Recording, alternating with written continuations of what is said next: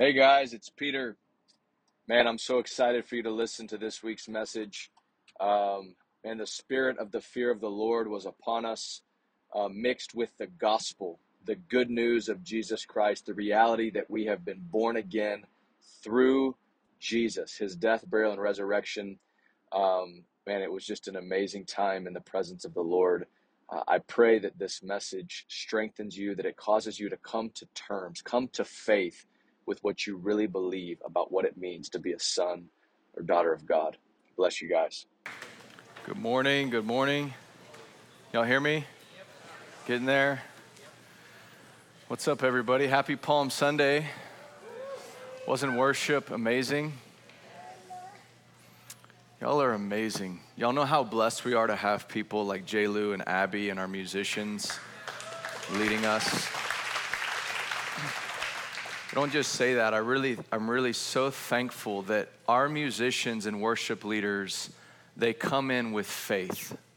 Like they believe what they're singing. They believe there's a man on the other end of those songs that hears us. And what you sense and what you feel is that faith being imparted to us. And I know many of us upper room, we, we believe that. And so I'm just so thankful for you this morning. I'm, I'm so aware that everything we have in the kingdom uh, is given to us. Did you know that?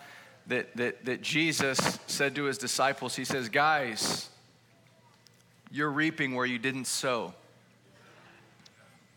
You're going to get to walk in this glory. You're going to get to see all these signs and wonders, but make no mistake about it. This fruit that you get to experience, you didn't earn. Okay, four of you. And I'm, I'm aware this morning, like my mom is here. Mom, wave at everybody. Let me, let me break this down for you, for me, for you. I wouldn't be here, literally, if it weren't for that woman.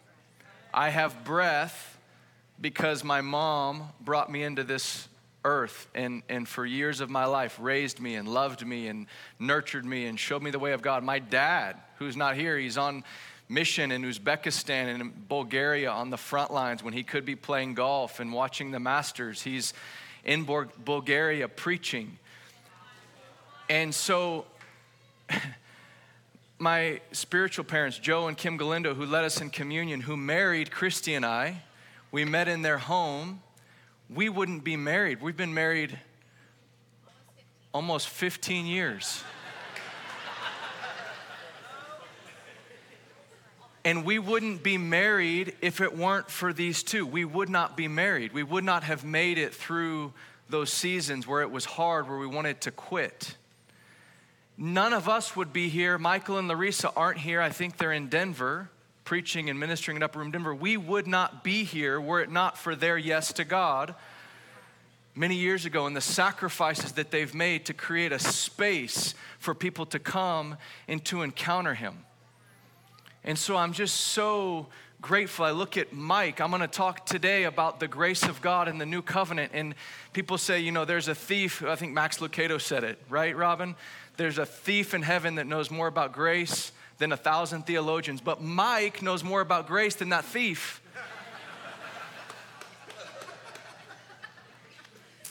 and he's taught me about the grace of God, and so I, I just stand humbled and aware that what we have is given to us in the kingdom freely by faith. One of the biggest challenges to the Christian faith is the God that we serve, that we know and we love, He's an extravagant giver. And there's a mindset in the church that says, that's enough, it's enough. And the Lord says, it's not enough, there's more. And I need to give you more so that you can finally shine and show the world what I'm really like. And so I'm just really, really humbled and honored uh, to be here today. Um, man, how many of you are thankful? If you just knew, uh, there was a lot of new hands uh, that went up. Uh, if you're new, we've been in a series uh, that technically ended last week. Um, but I, I told Miller I'm, I'm going to keep preaching. I want to preach the new covenant. Uh, he preached the new covenant last week, really from the angle of how uh, the new covenant doesn't replace Israel. How many of you know the Christian faith is a Jewish faith? Amen. Okay, so the promises that God made to Israel will be fulfilled in and through Jesus in the new covenant. Amen. Um, and so, for us, many of us, most of us here in this room watching online, we're Gentiles biblically. We weren't, we weren't born Jewish. And I know some of you are, and, and we love you, and there's a coming together in the Messiah of Jew and Gentile. And so, we've kind of established this reality that, that, that, that Jew and Gentile come together in the Messiah. But um, there's this phrase, and I'm going to jump off on it in a minute, but where, where Miller read last week that Paul magnified his ministry to make the Jews jealous. And so, as Gentiles, I think we have a calling to shine. If you're gonna make someone jealous, you better look real good. You better shine real good. You better have something that someone else wants. And so we're gonna dive into the new covenant today. Um, but before we do, I had a prophetic word I wanted to read uh, out of Malachi 3:16. If you have your Bible, you can turn there. Malachi 3:16.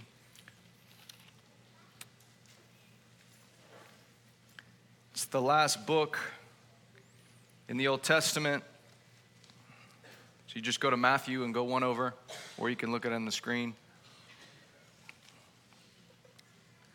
How many of you know um, we're in shaking right now. The church is in a shaking. You may be personally in a shaking. The global church is being shaken, is being sifted. Uh, it's really a blessing, it's a good thing. Amen. We want the shaking so that that which cannot be shaken will remain in our hearts and in our communities. Um, and so I really believe that we're coming into days where God wants to distinguish light from darkness. He wants to distinguish His people, sanctify them, set them apart so that it can be known what is a son of God, what is a daughter of God, what is a Christian. Because you walk into many places now and you're like, well, what's a Christian? And it's like this cultural mess. What flavor of Christianity are you? And it, sh- it was never meant to be that way. We were meant to be unified under this man, Jesus Christ, in the new covenant. And what would distinguish us would be the very presence of God, the nature of Christ having been formed in us. That's the distinguishing factor. It's not your, you know, your doctrine or, and, and, you know, how you worship and the sound. It was, do you look like him?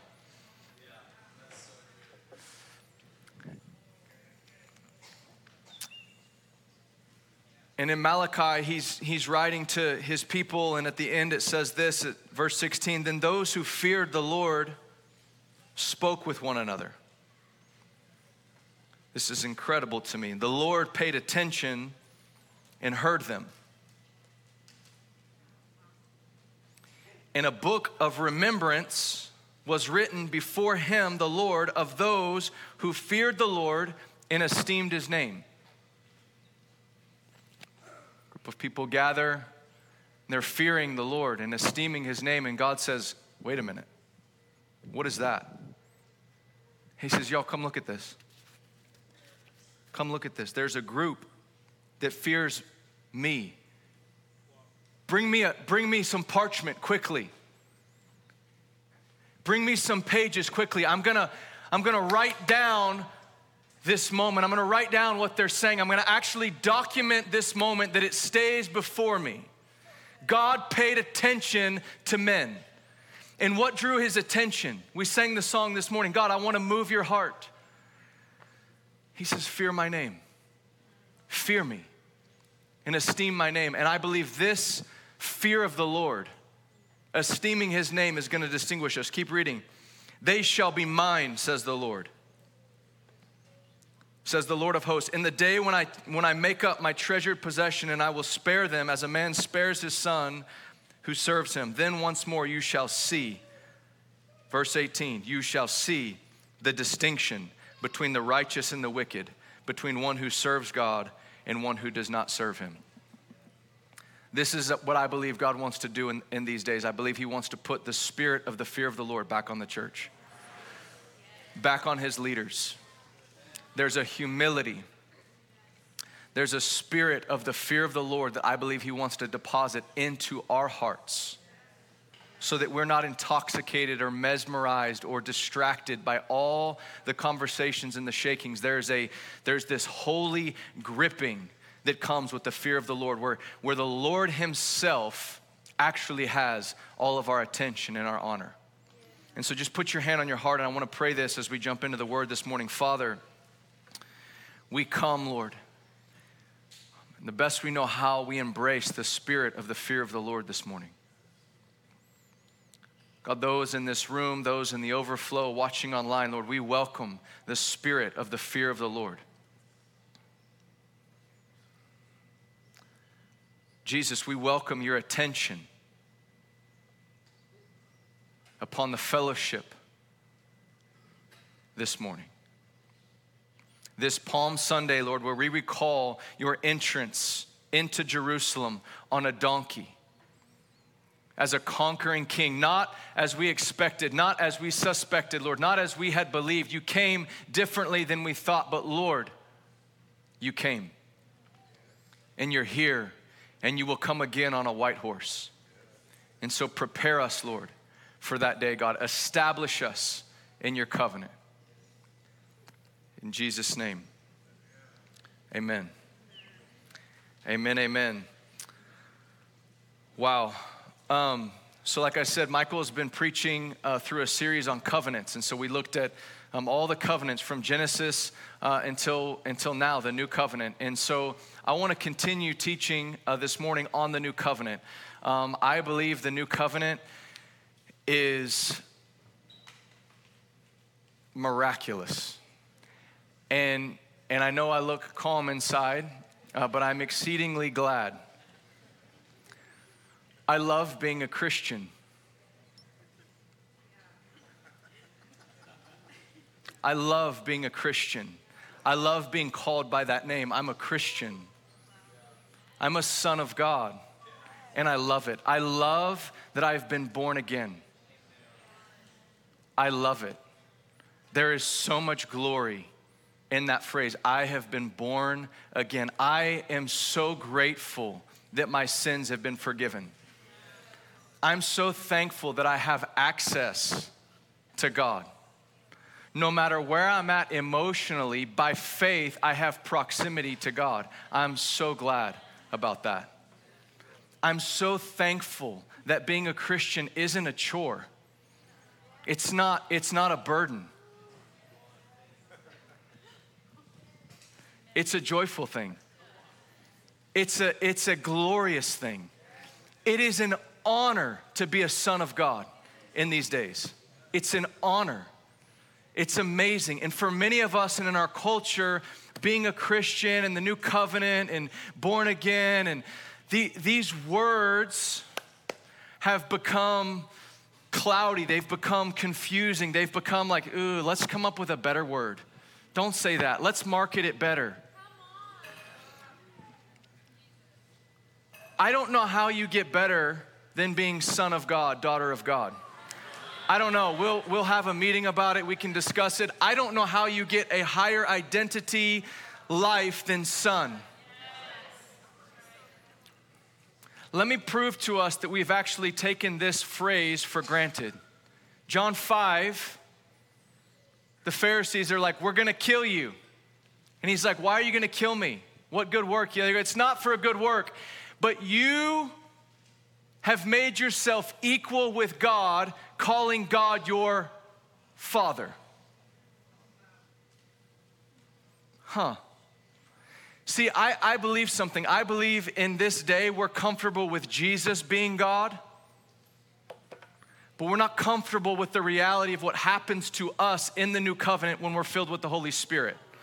See, we have to keep that revelation at bay because it makes us uncomfortable how grand and how big this new covenant is. So we have to distill it down. We have to hold some of these truths at bay so that we can kind of maintain some semblance of order. Because the reality is, the new covenant is so glorious, it's so majestic, it's so permanent. It's so permanent like this thing will consummate in the new covenant. I've got news for you there's not another covenant. There's not another framework. There's not another structure that's going to allow us to relate to God. The new covenant, it's what's going to bring this thing home. And I'm telling you guys, it's more glorious and majestic and beautiful if you hear the phrase new covenant and you don't get up and have like a little like hitch in your step, you didn't see it right. If you can say, oh yeah, I'm a Christian, I'm a son, if you're ashamed to say it, my Lord, what has happened to us? Oh man, we were with some friends the other night and, and their son was having some health issues. And he's, he's 13 or so, and we were praying for them. And, and I, I got that kind of, you know, you get that crazy look in your eye because you're just like, oh, Jesus, you're going to heal this boy, you know? And I got this crazy look in my eye, and I could tell, like, I was like, okay, I'm, I'm being perceived. I'm pretty attentive. I'm aware, you know, I'm, I'm socially aware. I got pretty good EQ, right, Mike? And, and so I was like, okay, I'm, I'm coming across here kind of juiced up. And I just, I just owned it. I was like, you know what? I was like, I realize I'm kind of like losing it here. I was like, but I can't help it. I was like, the God who parted the Red Sea, who raised Lazarus from the dead, like, he's here and he's here and he's really, really intent on breaking off this affliction in your body. And I was like, I'm good with it. I'm cool. I get it. I'm, I'm, I'm out there. And I think it's time, guys, we own the majesty and the glory and the righteousness and the favor and the zeal and the passion and that we're unashamed because I think we've lost ground, in fact, by not celebrating what it means to be a son or daughter of God. It's happened secularly. I think married couples, I love being a heterosexual married couple to this beautiful woman of God. Listen, the superpower of procreation. We have five kids. I don't know, see, I don't take it for granted. It's a blessing, it's a superpower given by God to produce life, fruit. Come on, somebody, if you got kids and you're thankful. No, but listen, listen, we gave way we gave way to culture and to the world in the church by going, well, let me just, let me just maybe have, I'm not, I don't want to condemn or shame anyone here. Listen, but but there's something, it's a superpower. Man and woman together in family and, and be fruitful and fill the earth and multiply it. When did that become, well, let me just, you know, maybe kids can be a, a decoration to my life. Maybe they can be an add on. Maybe they can, you know, like, would it be easier for me if we had one kid? Yeah, probably. And for Christy, it would be easier. But my life, my, I'm not a Christian for easy. I'm not, this is not to anyone's shame or what decisions you're making. I'm not speaking of that. I'm saying that there is some glory that God has entrusted to us that we cannot take and assimilate into the factory of our human mind and go, well, let me distill this down and tell God what He really meant when He gave us this thing of, of covenant and of having family. And to each one, a lot is given and grace is given. Amen? Amen. And so I want to look at this. Um, Michael talked last week about this partial hardening, Romans 11, there's a partial hardening that's come upon the Jewish people, which means that they can't see. They can't see. They can't see what we see. And that should move your heart.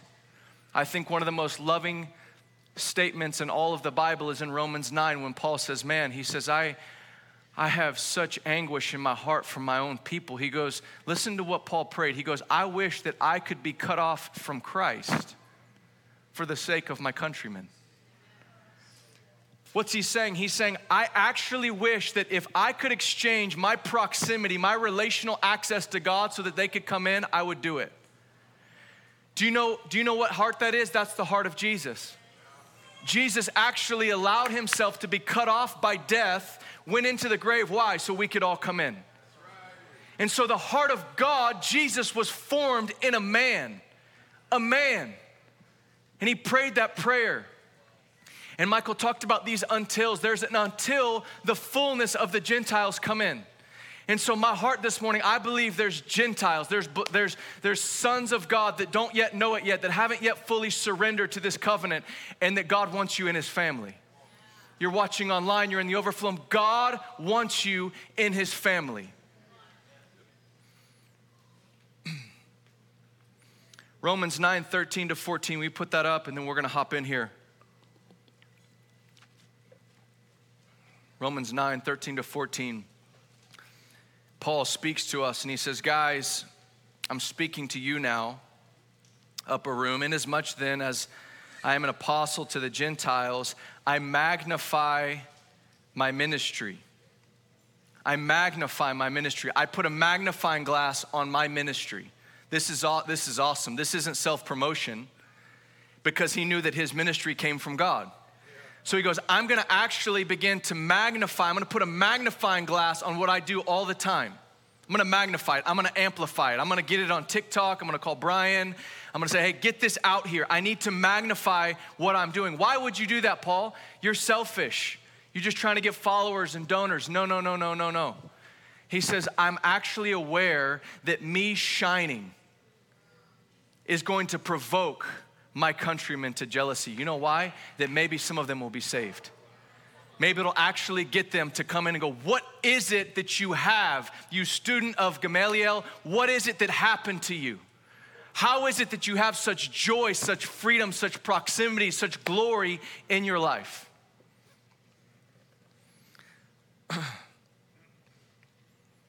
Touch someone and say, It is time to shine. Hey, church, if we're gonna reach this world, hey, there's seven billion people on this planet. It's time to shine. It's time to make some folks jealous. And so long as we keep as we keep mixing around and not allowing the spirit of glory to rest upon us and just going, no, it's enough, God. Forgiveness of sins is enough and a nice service is enough. It's not enough. The new covenant consumes everything. I want to read this quote by a pastor uh, named Jack Mooring in, in Tennessee. I don't know him personally, but this quote is gripping to me. He says this He says, The greatest event in human history has already happened. The life, death, and resurrection of Jesus Christ. And all, say all, of our living, working, and breathing is either a grateful response or a tragic neglect of this singular source of life. What I love about the new covenant is that it's not a movement. Let that sink in for a minute. I'm not speaking against movements. I love movements, but the new covenant's not a movement. It's not a season. The new covenant's not a season.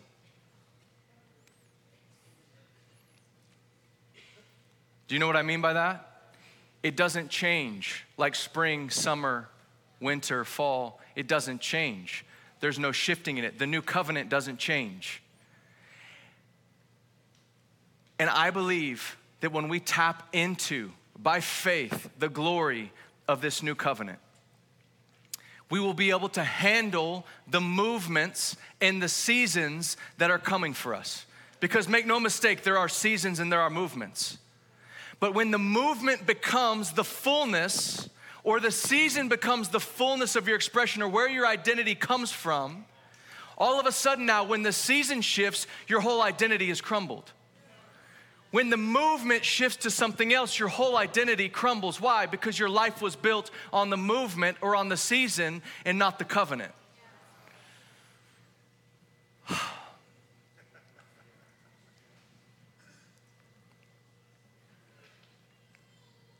So, what was Paul's ministry that he magnified? Go to Second Corinthians chapter 3. If he magnified his ministry, let's look at what he magnified. Second Corinthians chapter 3.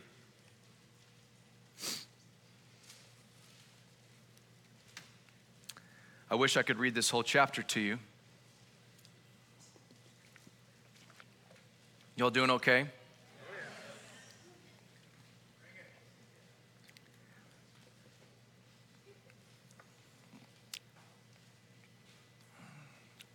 Second Corinthians chapter 3 uh, let's go ahead and start in verse 4 if we can. Paul says, Such is the confidence that we have through Christ toward, towards God. I'm going to say a few comments on the new covenant. This is uh, one of the one of the signs that you're living in the new covenant is you have confidence. So it's a quick way to examine your life. Do I understand the new covenant? Am I am I experiencing the new covenant? Do I have confidence? with God? Do I have confidence before men? Am I, am I constantly like with fear of man and anxiety? That's a sign that you're not actually enjoying the beauty and power of the new covenant. And I don't want to have to recap this, but again, Michael shared this. The covenant is the skeleton upon which the story of redemption hangs. And so when we say new covenant, we're talking about the way you and I relate to God. We're talking about relationship.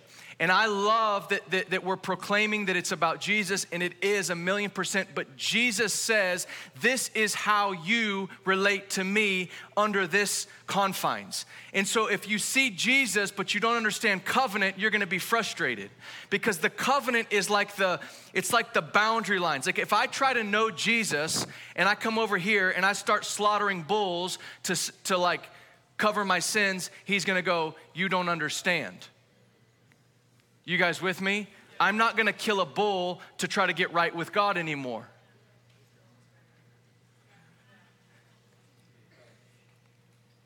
I'm not gonna try to do any other thing to try to get right with God anymore. Let me read my Bible to get right with God. Eh. I need a worship to get close to God. Eh.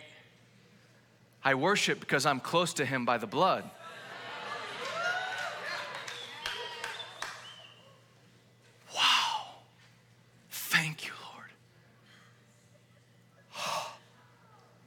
Your blood brings me near?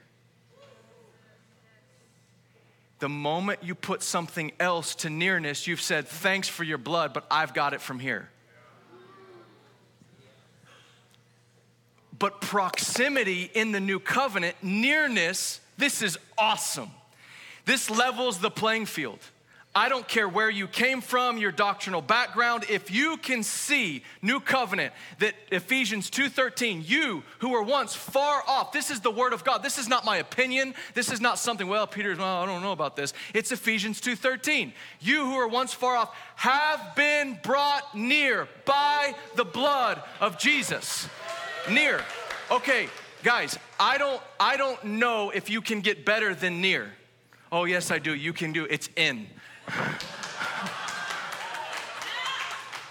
This mystery we proclaim, it was hidden for all generations, but now it's been made known. Now it's been revealed. What's the mystery, Paul? Christ in you, the hope of glory.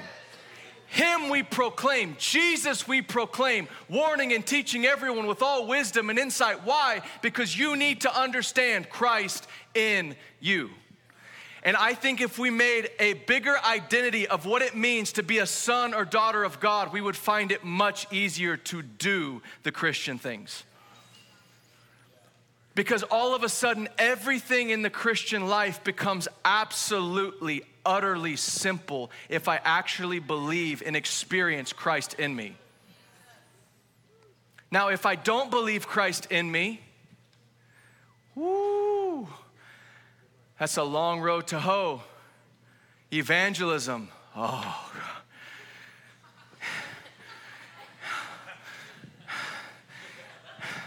Prayer. Come on. But what if he's in you? Loving people who are unlovable. people who are unworthy. Come on, I'm not hurting any feelings, am I? God is in you.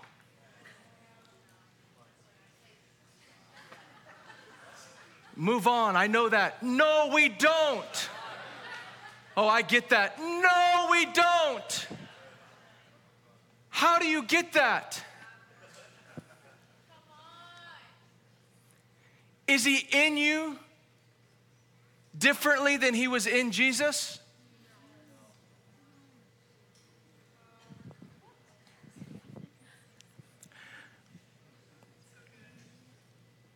Does the spirit that was in Jesus' mortal body different than the spirit that's in your mortal body? That's disruptive. I don't care who you are in this room. That's disruptive. That's frustrating.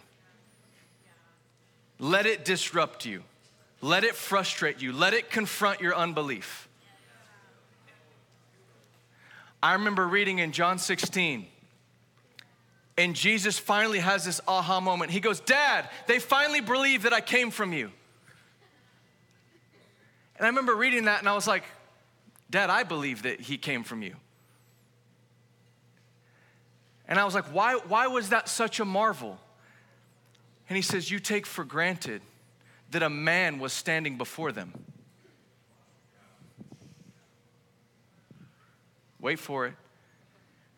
Jesus stood before his friends, a physical man who ate food, who walked around. Yes, he did supernatural things, but they, you're from Nazareth, you were from Mary, okay? You walked, you got dust on your feet. We saw it, we actually touched you, we hugged you. And when he said, Hey, I'm, I'm actually God, you know this whole God of Abraham, Isaac, and Jacob? Ta da, it's me. No. You got to understand the stumbling block of his flesh that would have caused them from believing that he's God. See, we never saw his flesh. We're like, oh, I believe. But they saw his flesh and they're like, you're, okay, you're telling me that the one that we pray to that gave the, our fathers manna, the one that parted the Red Sea, it's you? Hold on. It's you? Why, why would you put on why would you put on a body? Why, why would you become a seed in the womb of a woman? No, no, whoa. What? What? what? See, they saw his flesh. And we know, we know our own flesh. Come on now. We know your own thoughts. And I'm convinced, church, that we've been trained to keep this revelation far, far away. Because if we truly brought it near, I think for the first few weeks we would just be in the fetal position, just crying and laughing. We'd be so satisfied. We wouldn't have insecurity. You wouldn't have fear of man. I'm serious. This is the remedy for the mental, spiritual, emotional pandemic that's in the body of Christ. The beauty and the power of what God has designed, not man, God has designed it this way for us to relate to Him. That this is His desire to have this level of nearness with His people. He wanted to be that close to you.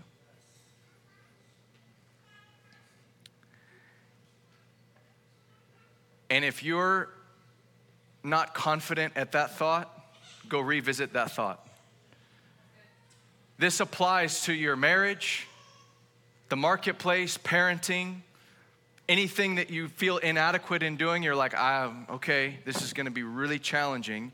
This doesn't diminish challenges you face. This doesn't diminish pain, doesn't diminish hard things. But what does it do? It elevates you and supplies you with the living God. You have access now to God's mind, to his heart, to his grace, to his power, to his mind, to his solutions, to his humility, to his nature, to his character, to his forgiveness, to his deliverance, to his healing, to his power. It is in you. You're not earning it. You're not fighting for it. You're not breaking through and contending for it. Listen, he gave his apostles power and authority to heal he was like, um, they're like, okay, we're gonna enter into a, you know, 12 week long season of, of getting the power. He's like, hey, actually, we're not gonna do it that way anymore. It's yours. Now go heal the sick, cast out devils, raise the dead. But Lord, we didn't stop it. I'm giving it to you. Freely you received. I wonder, I wonder if the breakthrough we're looking for is on the other side of just receiving from a benevolent God.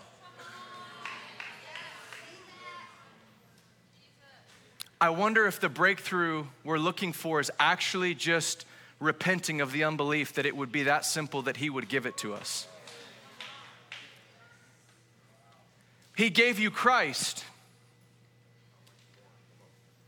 Romans 8, He gave us Christ when we were least deserving. While we were sinners, Christ died for us. God gave you Christ in your least. He was like, hey, I just need to me- just mess with your value system here. I'm gonna give you the best thing when you're in the worst state to disrupt any thinking you would ever have that you, that you would actually receive from me based on your own merit. See, this is the issue you're having with the thing you're wanting, your thing you're contending for, is you actually believe it's of greater worth than Christ. So you feel like you have to work for it. But what did you do to receive Christ? Tell me. Tell me, what did you do to position yourself to receive Christ? What did the Father or did not the Father freely give his Son to the world? Did he withhold back some of them and say, "Well, I'm going to you're going to I'm going to give him the rest of you if you prove it." This is offensive. If you're offended, you're experiencing the offense of the cross. This is it is intended to be offensive. Not needlessly, but to provoke us so that we can repent and go, God, I do not want to make a God of my own self. I want to make much of Jesus. I want to make much of the cross. I want to make much of this covenant that I have with you. Verse 5 Not that we are sufficient in ourselves to claim anything as coming from us. This has nothing to do with our sufficiency, but our sufficiency is from God. Watch this, verse 6 Who has made us sufficient. Say sufficient. I am standing here not insufficient as a minister. I'm not lacking in this pulpit. I'm not lacking. I'm completely sufficient to minister to you. That's not from me, that's from God. I boast in God. He's made me sufficient to do this. It's, it's false humility and pride to go, well, no, I just, you know, I don't really have anything. That's false humility. if I were to disagree with God, I'd be wrong. I don't like disagreeing with God. And he's speaking to many of you right now this morning within the new covenant, and he's saying, Stop considering yourself insufficient. God has made you sufficient for the task at hand. God has made you sufficient in your marriage. God has made you sufficient to, to live the days to come, the persecutions, the, the all the things coming. You're sufficient. You can make it. You're gonna make it. You're gonna make it. You're sufficient. Not because of you, the sufficiency is not from you. Are you kidding me? Are you kidding me? But God has. There's been a transaction within this covenant that God has made us partakers of the light, partakers of the divine nature, recipients of the abundance of grace and the free gift of righteousness. I wish someone in here was born again and would testify to what I'm saying. I really would. I really, I, I question Oh, help, oh, Father, help me. Listen, how do I say this? I love, I love, I love the melodies that we sing. But if you can only worship to a, a melody and not the truth, you're worshiping the melody. There's reason to worship in what I'm saying, and I'm giving you permission to worship God in what we're talking about. There's a way to consummate, to consummate, and to, and to come together with the truth by going, Wow, thank you, God. See, it, it, it, it, it's a sign of disbelief and unbelief, and I get the mind and I, and I understand the renewal and the stretching, but listen, I want to give your heart permission to respond to God in this moment. It's not distracting. He's the one, He's here. He's here.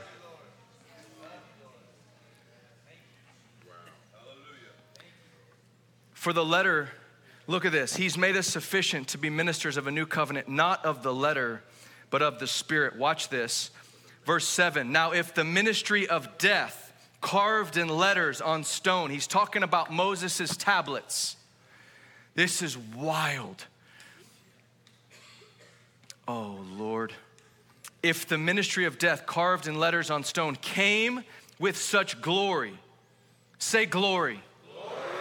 That the Israelites could not gaze at Moses' face because of its glory, which was being brought to an end. Will not the ministry of the Spirit have even more glory? Listen, God gave the covenant to Moses and he's shining like a light bulb. Let me tell you what glory is. Glory is a tangible manifestation of God upon his people that is visible, that is perceivable, that is inter- interactable. It is, it is tangible. And you see this in Acts. The glory that was on Peter, boom, Ananias and Sapphira. The glory that was on Paul, grabbed a fleece and took it to demon possessed people, and there was substance, there was glory that was not human. And the vision for God is that his people, not just one man, but a company of people, would have more glory on them than on the man of God, Moses, coming down from the mountain shining like a light bulb. So, what has happened? What, why, come on, why have we not seen it? I believe it's because we haven't honored the covenant. I believe it's because we don't have a fear of the Lord when it comes to the gospel, to the death, burial, resurrection of Jesus, his work as Messiah, his faithful ministry as a high priest right now, applying the work of his blood to your heart and to mine. Did you know that Jesus is in full time ministry? Hebrews 8 the Bible says Jesus has obtained a ministry. And I believe more ministries would not burn out in ministry leaders if they surrendered to the full time ministry of Jesus. Burnout and fallout and scandal is not normal, church. And we pray for those that happens to. We pray for them. We intercede. We ask that God would, would shore up the, the gaping holes in his bride and he would, he would, he would, the love would cover a multitude of sins. Come on, we offer forgiveness, not judgment. Amen. But we have an opportunity in this hour. It's serious. It's serious. The days we're living in, it matters what you look like to the world. And God's design is that the glory that would rest upon us would far exceed that which rested upon Moses. Verse 10 Indeed, in this case, what once had glory has come to have no glory at all. Why? Because of the glory that surpasses it. For what was being brought to an end came with glory, much more will what is permanent have glory. The new covenant is permanent, friends. It's permanent. What I love about the new covenant is it doesn't change based on what kind of day I'm having, what's happening in my marriage, what's happening spiritually, whether I'm in a pulpit or not in a pulpit, whether my kids are behaving or not behaving. The new covenant's permanent. It's permanent. And the way of relating to God has shifted forever. We no longer relate to God by what we do. And there's three, I'm gonna give you three quick things, and then we're gonna have a, a parade fitting of those who've been born again. Amen? Just a spiritual assembly of gladness. Just for five minutes as we close. Y'all can come up. I'm to give three quick ones if you want. I say quick. this is like trying to be a tour guide, tour guide through Israel in 45 minutes. It's unfair. This is the new covenant. there's three ways I believe that distinguishes the new covenant from every other covenant. Number one, it's in how sin is dealt with. The blood of Jesus is superior than the blood of a bull or a goat. I want you to understand this about sin. I know many of you are born again in this place, some of you are not. But I want you to understand something about sin. The Bible speaks of sins, uh, that's what you do those are the actions you take that are contrary to God's laws and his ways that results in death. The wages of sin is death, but the free gift of God is eternal life. But there's also sin. And sin is that which we've inherited from Adam and Eve, which has deadened our spirits to God. Uh, the simplest way I can put it is this is the, the effect of sin upon a person is that they can't perceive God. Where'd God go? That's sin. And so if you walk into a place and you're like, I don't know where God is, sin is doing that. doesn't mean that you're being sinful, it just means that sin is doing that. In the gospel, the good news says this watch this. The cross deals for everything you did in all of your sinfulness it gets buried in a grave. So you have a cross in a grave. So the cross all the all the bad things the murder the lust the the hatred the things you said the things that happened to you all of your sin was to go on that cross. That's the invitation. Not just i did this for you but i did this as you. And so the invitation of the gospel is don't just see that i paid something for you. I want you to see yourself on this cross as well. It's beautiful and then he says, Oh, by the way, not just what you did, but everything, every effect of sin upon your heart that deadened you to my presence, that made you unable to perceive my nearness, I actually buried it in a grave. Everything. Everything. It's the only way God will ever deal with sin in your life is through the cross and through his grave. Do you hear me? It's the only way. If you try to go another way, it won't work. You'll keep going around and you'll keep wrestling with sin. But here's the beauty of the new covenant that Jesus Christ came to set us free, and free indeed we will be. The Christian was designed to live free from sin until Christ comes. That shouldn't be revelatory, but it is. Number two, our access. In the Old Covenant, only a select people could be close to God. If being close to God doesn't make your heart beat, you may have a small God.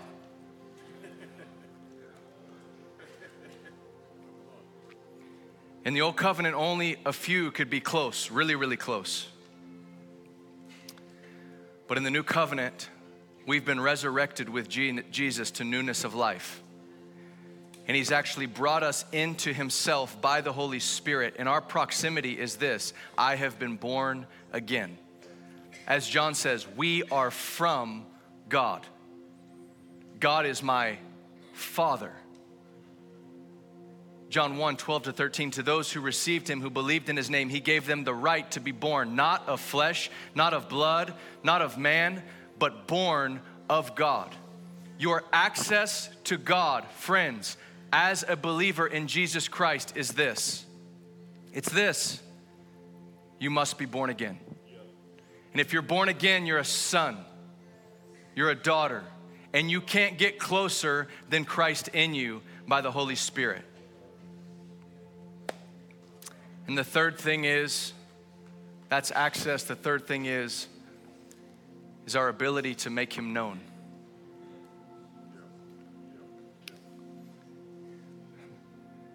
It's so much more than just blessings and look at what I have. It's the very nature of Jesus in us. Your friends and family that knew you, that knew you when you didn't know God. And they were like, What happened to you? And I believe there's two hallmark signs that the nature of Christ is being formed in you and growing. It's that you love your enemies. You love people that you would deem your enemy. It's one of the signs that you're growing up and maturing into Him. And number two, that you're an extravagant giver. Sin makes you selfish. God makes you generous with your time, with your affection, with your resources, with everything you have. God makes you generous. For God so loved the world, He gave. It's the simplest form of evangelism, is just giving. That's your evangelism training this morning. Evangelism is giving extravagantly that which you have. And in your giving and in your kindness and your goodness, people will see God. Say, What is that? Why did you do that? Oh, God's good. He loves you. You stand to your feet. We're celebrating Palm Sunday. Stay in the spirit with me. We're celebrating Palm Sunday, Jesus' triumphal entry into Jerusalem, where he would be crucified on Golgotha. And there's some here in this room or in the overflow room, and you don't actually know that you've entered into the new covenant with Jesus Christ. You don't actually know that He died on a cross for your sins, that you can be born again this morning. And so here's what we're gonna do these guys are anointed by God, and they're gonna begin to play the sound of this procession of Jesus coming in. And the rest of you who are saved and born again, you can just get lost in the glory of being saved and born again. I can't think of anything better. But here, listen, there is a, there is a carpet up here for you. And if you've not been born again, I wanna, I wanna invite you to come and to cry Hosanna. And Hosanna just means, God, save me. Hosanna, save me. Save me. Save me. I want the covenant that this guy's talking about. I want that with you. If that's you, come. We're gonna begin to play.